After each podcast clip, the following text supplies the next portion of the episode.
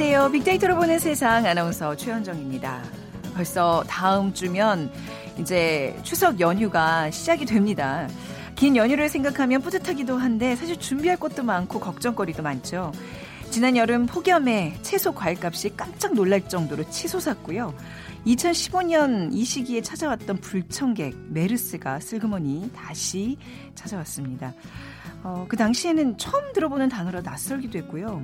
환자들의 허술한 관리에 전 국민이 우왕좌왕 당황했던 기억이 있습니다. 추석 명절이지만 사람들이 많이 모이는 곳을 피하게 되면서 백화점, 대형마트의 매출은 10% 이상 떨어졌다고 하네요. 아, 메르스가 기승을 부리던 2015년 추석, 유통업계는 악몽과 같은 시기로 기록됐었는데 다행히 현재까지는요 초동 대처가 신속하다는 평가입니다. 그 몇 년 전의 일을 다시 반복해서는 안 되겠죠. 자, 잠시 후 세상의 모든 빅데이터 시간에 메르스라는 키워드로 빅데이터 함께 분석해 보겠습니다. 그리고 지구촌에 불어닥친 환경 오염 문제. 우리나라 오늘 한 나라만의 고민이 분명 아닙니다. 자, 이어지는 빅데이터 월드 키워드 시간에 지구촌의 해양 쓰레기란 주제로 얘기 나눠보겠습니다. 자, 오늘의 빅퀴즈입니다. 현대 사회에서 한 나라가 다른 나라와 관계를 맺지 않고 살아가는 것은 불가능하죠. 하지만 각 나라의 이해관계가 달라서 갈등이 발생하곤 합니다. 이럴 때 각 나라들이 지켜야 할 약속을 만들거나 갈등을 중재해줄 국제기구가 필요한 건데 지금 지구촌에는요 2,000개가 넘는 국제기구가 있습니다. 그 중에서 보건과 위생 분야에서 국제적인 협력을 하기 위해 만들어진 전문기구가 있는데요. 이 기구는 세계 모든 사람들의 건강을 지키기 위해서 노력하고 있습니다. 그래서 낙후된 지역의 위생 정도를 조사하고 대안을 제시하는 일도 합니다. 메르스와 같은 유행성 질병이나 전염병의 대책에도 고심하고 있는데 자, 이 국제 기구의 이름은 무엇일까요? 사람들의 건강과 보건을 책임지는 그 기구입니다. 1번 IMF, 2번 WHO, 3번 IOC, 4번 BTS. 오늘 당첨되신 두 분께 커피와 도넛 모바일 쿠폰 드립니다. 정답 아시는 분은 휴대전화 문자 메시지 지역번호 없이 샵 9730으로 보내주세요. 짧은 글은 50원, 긴 글은 100원의 정보 이용료가 부과됩니다.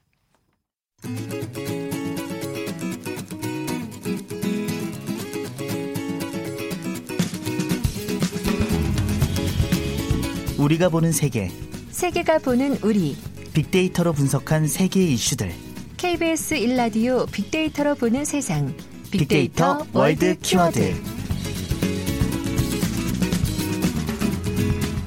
네, 지구촌 화제 이슈를 빅데이터를 통해서 분석해보는 시간입니다. 빅데이터 월드 키워드.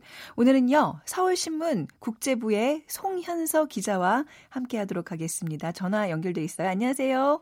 네, 안녕하세요. 네, 반갑습니다. 반갑습니다. 저희 프로그램 오늘 처음 함께 해주시는데요. 잘 부탁드릴게요. 네. 네. 자, 우리가 보는 세계, 그리고 세계가 보는 우리 본격적으로 얘기 시작해 볼 텐데, 먼저, 우리가 보는 세계, 화제 키워드는 뭔가요? 네, 말씀하셨다시피 해양 쓰레기, 그리고 플라스틱입니다. 네. 자, 이게 뭐 플라스틱, 미세 플라스틱 얘기 뭐 이런 거 굉장히 얘기를 많이 그동안 해왔는데, 이게 전 네. 세계적인 네. 문제거리로 지금 떠오르고 있는 거죠? 네, 맞습니다. 유엔에 따르면 매년 생수병과 비닐봉지, 포장지 등 플라스틱 쓰레기 800만 톤이 바다로 흘러가면서 해양 생물의 목숨을 빼앗고 해양 먹이 사슬을 위협하고 있는데요. 과학자들은 이 상태로만 가면 2030년에서 2050년이 되면 네. 이 플라스틱 쓰레기가 바닷속 물고기의 수를 넘어설 것이라고 아. 경고하면서 네. 네, 이 규제 강화의 중요성을 역설하고 있습니다. 정말 네. 엄청난 수죠. 네, 최근에는 이 프란치스코 교황까지 나서서 해양을 오염시키고 있는 플라스틱 쓰레기에 대한 우려를 표하기도 했는데요. 교황은 지난 1일 안전한 식수에 접근하는 것은 인간의 기본적이고 보편적인 권리지만 많은 사람들이 안전한 식수를 확보하는데 어려움을 겪고 있다면서 네. 물에 접근할 수 있는 인간의 권리를 침해하면서 자연의 선익인 물을 사유하려는 어떤 음. 시도도 용납할 수 없다라고 경고하기도 했습니다. 네. 그러니까 사실 우리 이 지구의 어떤 생명의 근원은 사실 바다에서 시작이 된 거잖아요. 우리가 다 알다시피. 맞습니다. 근데 지금 말씀하신 대로 바다에 있는 생물체보다 플라스틱이 더 많아진다고, 쓰레기가 더 많아진다고 하면 어, 끔찍한데요. 자, 뭐 빅데이터 상의 반응부터 좀 볼까요? 어떤 연관 검색어들이 나타나고 있죠?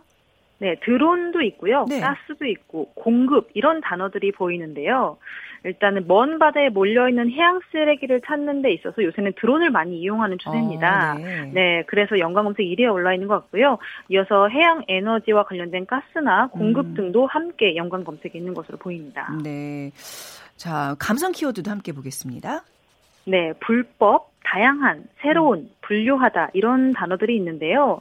이 요새는 해양 쓰레기에 대한 단속이 전 세계적으로 좀 심해지다 보니까 네. 이 불법이라는 키워드가 주목을 받고 있고요.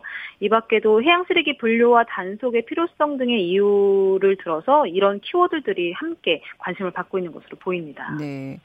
아마 많은 분들이 그런 뭐 다큐멘터리나 뭐 신문 어떤 보도 사진 통해 보셨을 거예요. 왜 우리나라의 상표가 버젓이 찍힌 어떤 페트병 같은 게 미국 서해 서부 바다에 서안에 이렇게 맞습니다. 있는 뭐 모습이라든지 아니면 또 우리 해안에 많은 또 중국 관련 뭐 이렇게 뭐 쓰레기들이 이제 있는 것들. 이런 좀 약간 좀 끔찍한 이런 좀 혐오스러운 이런 사진들이 자꾸 좀 올라와야 사람들이 경각심을 갖는 걸까요? SNS상에서 이런 사진들 요즘 많이 볼 수 있다면서요. 네, 기사나 SNS에서 한 번쯤은 보셨을 것 같은데요. 네. 이 비닐봉지, 검은색 비닐봉지를 먹이인 것처럼 뜯어먹는 아기 아. 북극곰들의 사진이 그 대표적인 네, 예입니다. 네, 네. 그러니까 보기만 해도 너무 예쁜 북극곰들이 비닐봉지를 먹고 있으니까 굉장히 충격적인 모습이었는데요. 네. 당시 사진이 촬영된 곳은 북극해와 노르웨이해 사이 에 있는 이 스발바르 제도라는 곳이에요. 네. 네, 유럽 대륙과는 굉장히 멀리 떨어져 있는데 이곳 까지 이 인간의 쓰레기로 넘쳐난다는 겁니다. 네. 그래서 공개된 사진을 보면 이 아기 북극곰 두 마리가 검은색 플라스틱 시트를 이렇게 뜯어먹고 있는데 아, 네. 이거는 이 북극 지역 역시 플라스틱으로 오염이 됐고 이더 음. 이상 먹을 것이 없다라는 것을 보여주는 셈이었던 거죠. 네. 그래서 최근에는 세계에서 가장 깨끗한 바다로 불리는 홍해에 음. 사는 이 물고기 뱃속에서도 네. 미세 플라스틱 쓰레기가 발견돼서 또 경각심을 불러일으키기도 했습니다. 아, 이 미세 플라스틱이 위험하다. 이런 거는 이제 다들 알고 있- 계실 텐데 정확하게 그 문제의 미세 플라스틱이라는 건 어떤 것을 의미하는 걸까요? 네, 5mm 이 미만의 작은 플라스틱을 뜻하는 건데요. 네. 이 처음부터 미세 플라스틱으로 제조가 되기도 하고요. 음. 혹은 플라스틱 제품이 부서지면서 생성이 아, 되기도 합니다. 네네. 네, 이 미세 플라스틱이 일상생활에서 굉장히 쉽게 접할 수 있는데요. 치약, 뭐 네. 세정제, 스크럽, 화장품 등에 굉장히 많이 포함이 되어 있어요. 네. 그래서 150ml 제품에 대략 280만 개 미세 플라스틱이 네. 함유되어 있는 것으로 알려져 있습니다. 우리 생활에 또- 예, 예 네. 말씀하세요. 네. 네네. 그래서 2015년 이 사실 영국에서 발표된 다양한 논문이 있는데 음. 네. 그 중에서도 이제 해양 속 작은 플라스틱 쓰레기에 관한 국제 목록이라는 논문이 있는데요. 여기에는 바다 속에는 최소 15조에서 최대 음. 51조에 달하는 미세 플라스틱이 있는 것으로 추정된다는 내용이 있습니다. 네. 그러니까 더 깨끗하게 뭔가를 닦기 위해서 내 피부의 각질을 제거하기 위해서 썼던 그 많은 맞습니다. 편리한 생활 필수품에서 이 미세먼 미세 플라스틱이 발생해서 이제 우리를 위협한다는 얘기인데 이게 미세먼지보다 더 위험하다고 얘기하는 분- 전문가들이 많더라고요. 그렇죠. 최근에 네네. 또 천일염에서도 이게 또 미세 플라스틱이 많이 또 발견돼서 문제가 됐는데 이제 그래도 네. 이제 이런 경각심들 때문에 최근에는 그 해양 쓰레기를 없애기 위한 다양한 방법 들을 전 세계에서 좀 고민하고 있는 것 같아요. 네, 맞습니다. 이 태평양을 떠다니는 정말 섬과 같은 엄청난 양의 플라스틱 쓰레기들을 밧줄로 끌어 모아서 수거하자라는 네. 한 10대의 엉뚱한 발상이 있었는데요. 음. 이게 몇 년에 걸쳐서 실제로 구현이 되어서 최근 화제가 됐습니다.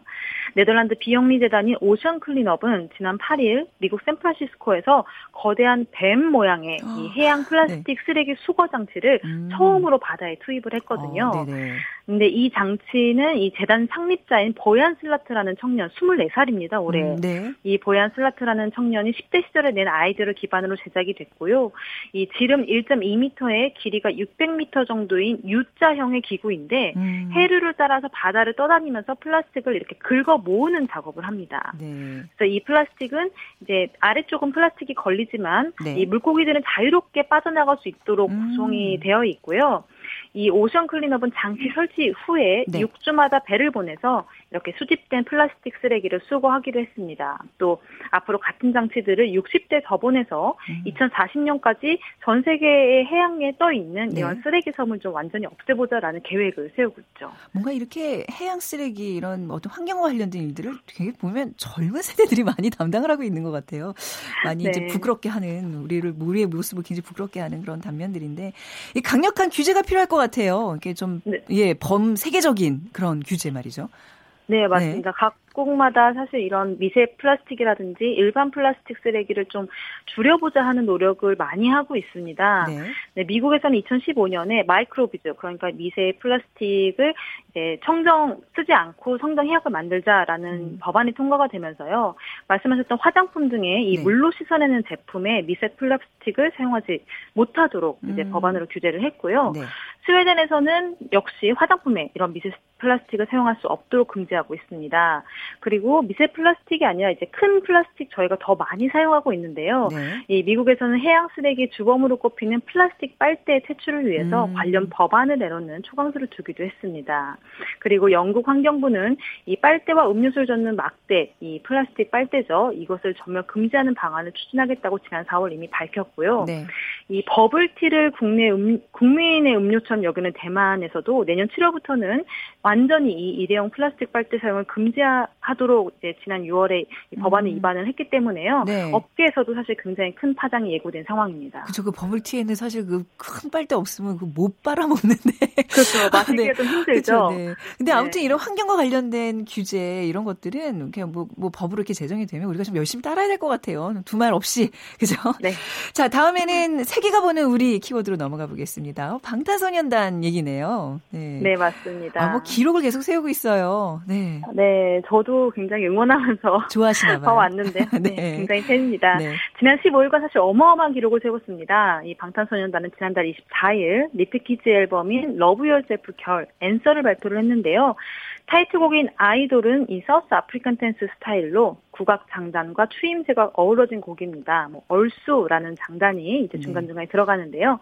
방탄소년단은 지난 앨범에 이어서 새 앨범도 음. 빌보드 메인 앨범 차트 1위와 함께 메인 싱글 차트에 동시 진입을 했고요. 네. 한국 가수가 빌보드 200에서 1위를 차지한 것은 지난 6월에 이 방탄소년단이 처음으로 이제 1위를 차지한 이후에 또다시 두 번째 앨범이 다시 또 1위에 올라서 화제가 됐습니다. 네, 뭐 빅데이터 상에도 그 언급량이 어마어마한 걸로 알고 있는데 어떤 단어들이 네. 주로 검색이 되나요?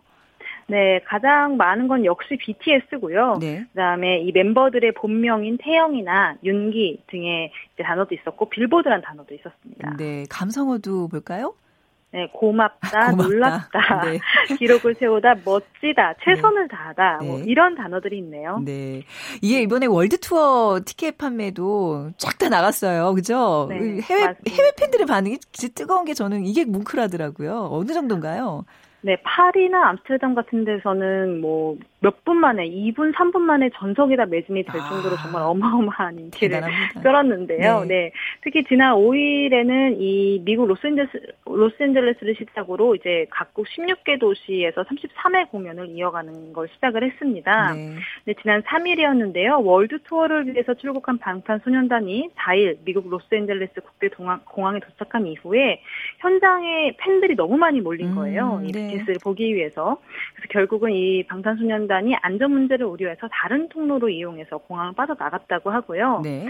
당시 첫 해외 공연이 진행되는 이 LA 스테이플스 센터 앞에서도 팬들이 장사진을 이뤘다고 합니다. 음. 그래서 팬들은 공연을 조금이라도 더 앞에서 보려고 네. 밤샘을 네. 또 불사했다고 하고요. 네. 해외 외신들은 침낭과 텐트가 즐비한 이색 풍경을 스케치해서 뉴스로 보도하기도 했습니다. 근데 방탄소년단의 이 음악성이나 어떤 이 무대 매너들 이게 왜 해외 시장에서 이렇게 잘 팔리는 걸까요? 좀 분석이 가능하세요? 네. 일단 제가 네. 봤을 때는 뭐 네. 이제 무대 매너도 좋고 네. 뭐 개인의 역량도 굉장히 뛰어나지만 아무래도 한국어 앨범이라는 점이 가장 큰 특징이 아. 닐까라는 생각을 합니다. 그런가요? 그러니까 네, 네 세계 네. 각국의 음반이 집결하는 빌보드잖아요. 네. 근데 이런 빌보드에서 한국 가수가 그것도 영어 앨범이 아닌 한국어 앨범 전체로 빌보드 차트 상위에 올랐다는 사실이 굉장히 놀라운 거고요. 네. 무엇보다도 또 저, 현재 전 세계가 주목하고 있는 다양한 플랫폼, 음. 미디어 플랫폼을 자유자재로 활용해서 그렇네요. 전 세계인들의 이목을 한 번에 팬에 사로잡았다는 과정 역시 네. 이 해외 팬들에게 사랑받을 수밖에 없는 이유로 꼽히고 있습니다. 맞아요. SNS, 뭐 뉴미디어를 통해서 이제 성장한 그룹이라고 이제 알고 있는데 아무튼 뭐 세계 시장이 이미 석권했고요. 더 많은 활약 좀 기대를 해보겠습니다. 오늘 또 송현석 기자가 또 좋아하는 어, 방탄소년단 아이돌이란 곡 좋아하시죠? 네, 좋아합니다. 오늘 끝곡으로 준비해 놓을 테니까. 감사합니다. 이 시간 경청해 주시기만 오늘 첫 시간이었는데 저 어, 쏙쏙 들어오게 설명 잘 해 주셔서 감사드립니다. 네, 감사합니다. 네, 서울신문 국제부의 송현수 기자였습니다. 고맙습니다.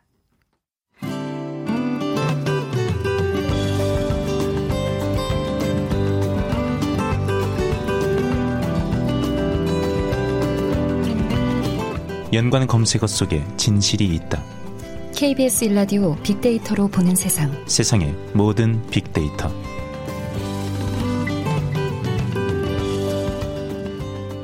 커뮤니케이션 전민기 팀장 나오셨어요. 안녕하세요. 네, 반갑습니다. 전민기입니다. 네. 자, 오늘 빅퀴즈 먼저 부탁드릴까요? 네, 현대사에서 한 나라가 다른 나라와 관계를 맺지 않고 살아가는 것은 불가능합니다. 여러 국제기구들이 있는데 지금 지구촌에는 2,000개가 넘는 그런 국제기구가 이해관계가 다른 그런 갈등들을 봉합해주기도 하고요. 여러 약속들을 또 만들어주기도 하고 그중에 보건과 위생 분야에선 국제적인 협력을 하기 위해 만들어진 국제연합의 전문기구가 있습니다. 이 기구는 세계 모든 사람들의 건강을 지키기 위해서 노력하고 있는데 메르스와 같은 유행성 질병이나 전염병의 대책 마련에도 고심을 하고 있습니다. 이 기구는 무엇일까요?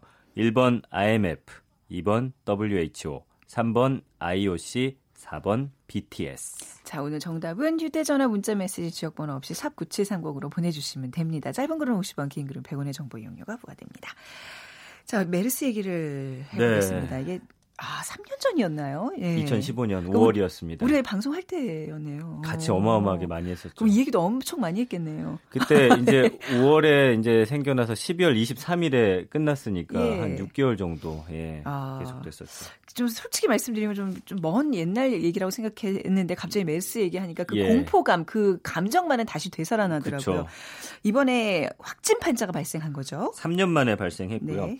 쿠웨이트에 일이 있어서 이제 출장 갔던 61세 남성인데 이분이 이제 그 안에서 함께 거기서 이제 근무했던 그런 직원들 출장 네. 갔을 때 20명 정도가 함께 묵었었대요. 그래서 그 중에 한 명은 쿠웨이트에서 남아서 또 음. 의심 증상이 있어서 쿠웨이트 병원에서 어, 치료를 받았는데 다행히 음성 판정 받았고요.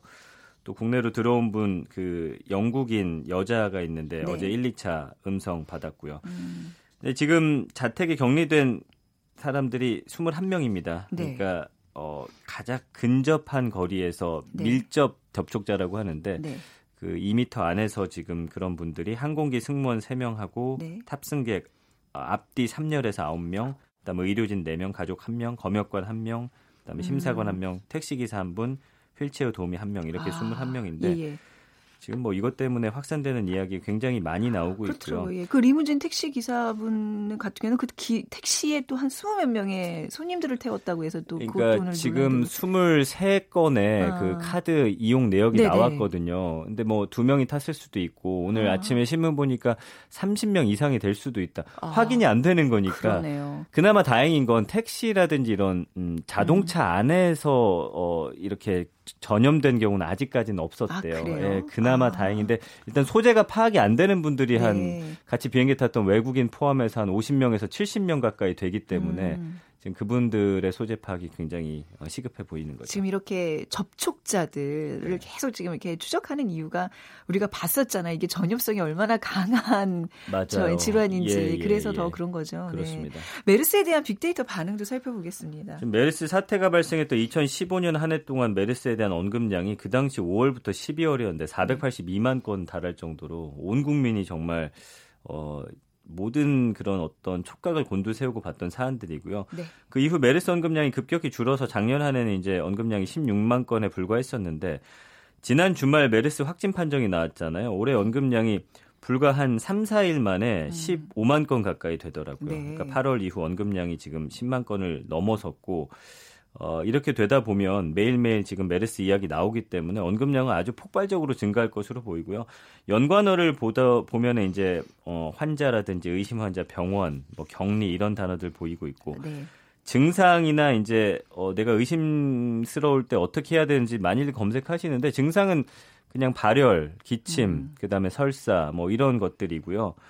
어, 이게 이제 의심 증상이 딱 나타나는 것 같다 했을 때는 1339번으로 전화하시면 됩니다. 1339요? 예, 그러니까 어. 택시 타셔도 안 되고 집안에서 혼자 계시고 119나 1339로 전화를 하시면 아. 이제 그분들이 와서 데리고 네네. 가게 돼 있거든요. 아, 그러니까 왜냐하면 그 집 밖으로 나가는 순간 이제 어. 이 호흡기를 통해서 네. 이 바이러스가 전파되기 그러니까요, 때문에 네. 네, 집에 계셔야 됩니다. 알겠습니다. 아, 근데 이번에는 좀 그 2015년 때보다는 그 확진 판정을 굉장히 빠르게 내리고 지금 아주 신속하게 대응을 하고 있다는 느낌을 받거든요. 그나마 다행인 거죠. 예. 그러니까 지난 7일 오후 4시 51분에 이분이 쿠웨이트를 통해서 입국을 했는데 8일 오후 4시에 확진 판정 받았거든요. 네.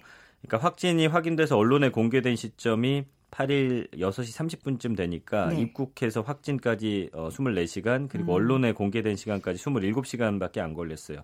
3년 전에는 이제 일본 환자가 입국 후에 확진 판정 받기까지 보름이나 걸리면서 어, 또 수많은 그래요. 그 환자들을 그쵸. 또 생산해 냈었잖아요. 이게 잠복 기간이 한 보름 정도 되는데 그 사이에 맞아요. 너무 많은 사람들과 예, 예. 접촉이 있었던 거예요. 그리고 네. 그때 당시에는 병원도 세네 군데나 옮겨 다니셨었고, 아, 예. 네. 그리고 일본 환자 그 당시에는 이제 카타르에서 출발해서 2015년 5월 4일 인천공항 통해 입국했는데 확진 네. 판정이 20일이었으니까 굉장했죠.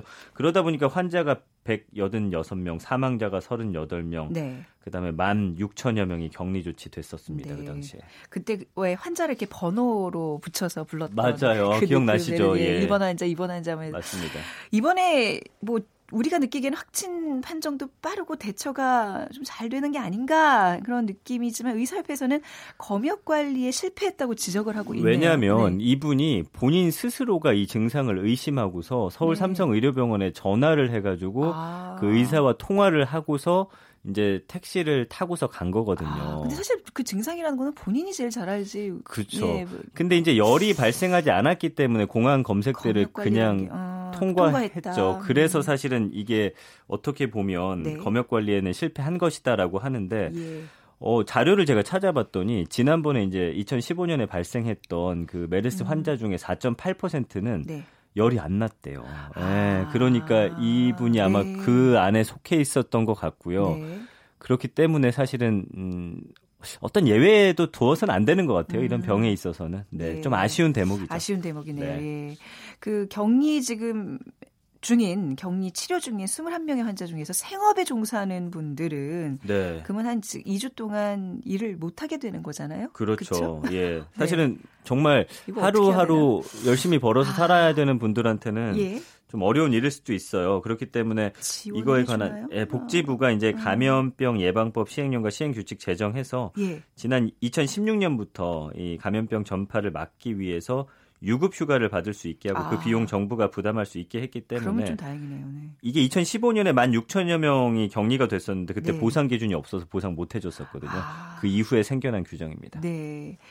자, 이번에 또 메르스가 터지니까 뭐 메르스 관련주 해가지고 또 다른 쪽이 예, 또 시끌시끌해요. 이, 이거는 참 네. 글쎄요. 이걸로 또 역시 요즘에 우리 화두는 돈인가 싶기도 하고 씁쓸하기도 했는데 네. 메르스 터지니까 관련주가 계속 올라오더라고요. 어제 또, 하루 또 동안. 관련주들이 있어요. 그래서 뭐 예를 들면 이런 거죠. 이 네. 주식시장에서 백신이나 마스크 같은 거 만드는 아. 그런 회사들과 관련된 주가는 오르고 네. 여행 항공주 같은 건 내리면서 이런 희비가 또 엇갈리기도 했는데 백신 개발 생산업체 같은 경우는 이 시장 개장과 동시에 어, 가격 제한 폭이 29.89%인데 이거 다 꽉꽉 채워가지고 올랐습니다. 네. 그러니까 뭐 손 씻기라든지 뭐 마스크 그때 당시 우리가 뭐 썼던 것들 있잖아요. 예, 예. 그런 것과 관련된 것은 그냥 쭉 올라가고 계속 오르는 그런 상황인 거예요. 또 네. 발빠르게 이제 그때 상황을 이제 네. 유추해서 기억해서. 네. 이 주식을 또 사들이는 정말 생각 빠른 있다니까. 분들 많은 것 같아요. 아, 네. 빨라요. 예. 메르스 그 바이러스 확산되는 그 속도보다 훨씬 빠르게 아주 발빠르게 움직이는 분들 맞습니다. 네. 확인할 수 있습니다. 그 메르스라는 게요. 지금 뭐 아직 확진한 자 한 명이긴 하지만 앞에서도 제가 말씀드린 대로 이제 추석에 많은 그 사람들이 몰리는 곳에. 지금 그런 게 이제 위험한 예. 거 잖아요. 그리고 지금 약간 오늘 이슈가 터진 거는 예. 그 환자분이 사실은 아내분이 이제 차를 가지고서 데리러 왔었거든요. 네. 근데 왜 택시를 탔느냐? 어, 그러게요. 삼성 의료병원에 전화했더니 의사 선생님이 지금 이게 가능성이 있으니까 네. 가족들에게 마스크를 세우고 어, 이렇게 쓰라 그러고. 어, 쓰라고 해라 네. 이렇게 했더니 이제 본인이 택시를 타고 갔는데 지금 이야기가 나오는 건 그렇다면 택시 기사는 기사 아저씨는 그렇죠. 그래서 이 뭐 메르스 갑질이라는 단어도 메르스 나올? 정도로 왜냐하면 가족은 아, 가족은 보호하고 소중한데. 예 그게 약간 지금 약간 오. 쟁점이 다른 곳으로 튀어나가고 있어요. 아. 그래서 사실 그 부분에 대한 뭐 여러 가지 이야기들 나오고 있는데 일단 그 택시 기사님도 또 어, 조사하러 가가지고 손님 몇 명 태웠냐 했더니 그 위에는 처음에는 두려우시니까 안 태웠다고 했다가 아. 카드 내역이 23건인 건데 네네. 혹시 또 현금으로 하신 분도 있을 수 있기 때문에 네. 이런 부분에 대해서는 우리 국민들도 네. 좀 의식 자체가 이게 내가 숨기고 가리면 안 돼요. 그럼요. 빨리빨리 모든 거를 어, 있는 그대로 솔직하게 말씀해 주셔야 그렇죠. 되는데 네. 그 환자분도 그랬고 그다음에 택시 기사분도 물론 두렵기도 했겠지만 지금 여러 가지 다른 사안들과 복합적으로 지금 맞물려 가면서 지금 여러 이야기가 계속 아. 생산되고 있는 상황이에요. 아까 이게 네. 생업에 좀 지장을 받는다고 생각을 하시는 분들 입장에서는 그렇게 숨겼을 텐데 그럼요, 당연하죠. 지원이 지금 가능하다는 거잖아요. 네, 어느 네. 정도 뭐 유급휴가도 이제 법적으로 마련되고 그러니까 물론 제가 볼 때 100%다 채워주지 못할 것 같아요. 아니겠지만, 예. 예. 그러니까 이게 사실 그 당사자도 굉장히 경황이 없었기 때문에 그냥 얼떨결에 택시를 타셨을 거라고 저는 생각이 맞습니다. 들어요. 뭐 네. 나쁜 마음으로 그러셨겠어요. 그, 그럴 예. 것 같아요. 아무튼 이제 좀 그런 상황이라면 조금 더 신중하자라는 말씀. 그나마 다행인 건 지난번에 우리가 이거 경험을 해봤 잖아요. 네. 응압병실이라든지 이거 네, 전문적으로 치료할 수 있는 곳들이 많이 생겨나가지고 네. 네, 다행이라고는 생각이 듭니다. 어, 예. 이제 만약에 좀 뭐 내가 기침이 난다거나 뭐 가래가 생긴다 어, 어떻게 해야 될까요? 아까 네. 번호 알려드렸지만 네. 일단 접촉을 최소화하시고 119에 먼저 신고를 하셔야 돼요. 지금 네. 119에서 이런 것들을 위해서 많이 준비를 해놓고 있고요. 그다음에 1339번으로 음. 어, 전화를 하시거나 네. 또120 다산 콜센터로 하시거나 네. 모르시면 인터넷도 검색해 보시면 바로 나오기 때문에 음. 아, 뭔가 이상하다 싶으면 병원 바로 가지 마시고 한번 네. 철저히 확인하시고 의심 증상들과 한번 연관시켜 보신 후에 네. 행동하셨으면 좋겠습니다. 네, 좀 빠른 시일 안에 메르스란 단어가 쏙 들어가기를 기대해 보겠습니다. 오늘 비커뮤니케이션 전민기 팀장이었습니다. 감사합니다. 고맙습니다. 빅퀴즈의 정답 WHO 세계보건기구죠. 오늘 커피와 도넛 모바일 쿠폰 받으실 두 분입니다. 7361님 BTS라고 할 뻔했어요. 지난번 자격증 시험 보는 날 문자 보냈는데 제가 꼭 붙으라고 그렇게 얘기를 했다는군요. 좋은 기운 받아서 자격증도 합격했습니다. 축하드립니다. 저도 막 감동스럽네요. 그리고 0989님 오늘도 빅데이터와 함께 즐거운 점심 기다리고 있습니다. 환절기 감기 조심하세요 해주셨어요. 감사합니다. 자 오늘 말씀드린 대로 끝곡으로는요. 방탄소년단의 아이돌 띄워드리면서 이 시간 마무리하겠습니다. 자 지금까지 아나운서 최 현정이었어요. 고맙습니다.